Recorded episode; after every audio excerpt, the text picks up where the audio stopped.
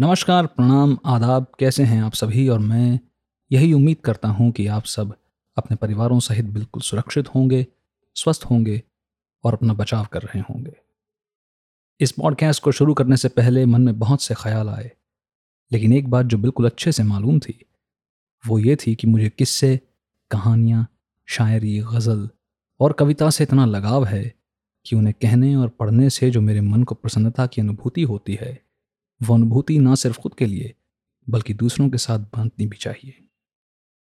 शब्दों की ताकत बहुत बड़ी है, बहुत बड़ी। कहते हैं शब्द कुछ ऐसी ताकत रखते हैं कि चाहे तो बना दें और चाहे तो मिटा दें, चाहे तो सब कुछ कह दें और चाहे तो सब कुछ कह के भी सब छुपा दें।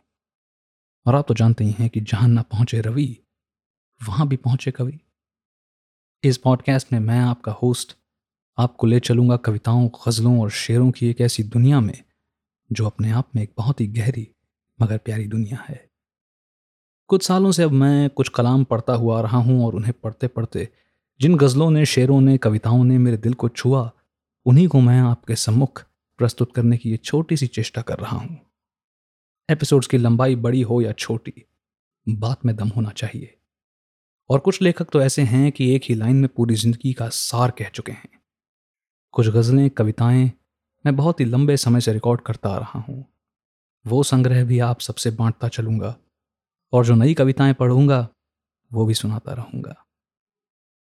शायरों की दुनिया में रहने वाला खुद कब तक शायर ना बने, ऊपर से दिल पर खाई हुई चोटें, ये सब आपको भी हाथ में कलम थमा ही देती हैं।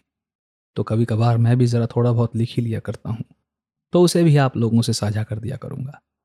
लेकिन अपनी इस हिमाकत के लिए मैं पहले ही आप लोगों से क्षमा भी मांग चुका हूँ, क्योंकि देखिए, मैं ठहरा एक आम, कैजुअल, छोटा मोटा, कभी कभार कागज़ पर कुछ उतारने वाला एक सामान्य सा व्यक्ति। मुझे खुद को इन महान लेखकों की पंक्ति के आसपास भी नहीं खड़ा करना चाहिए, मगर वो क्या है ना कि दिल है कि मानता नहीं। तो आइए साथ मिलकर चलते हैं एक ऐसे सफ़र पर जहाँ शेर होंगे, शब्द होंगे, कविताएं होंगी, गज़लें होंगी, कुछ कहानियाँ होंगी।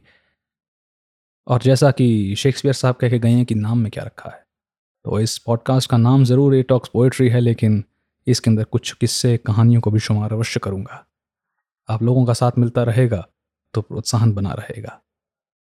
जल्द ही मिलता हूँ ए टॉक्स पोएट्री के पहले एपिसोड में।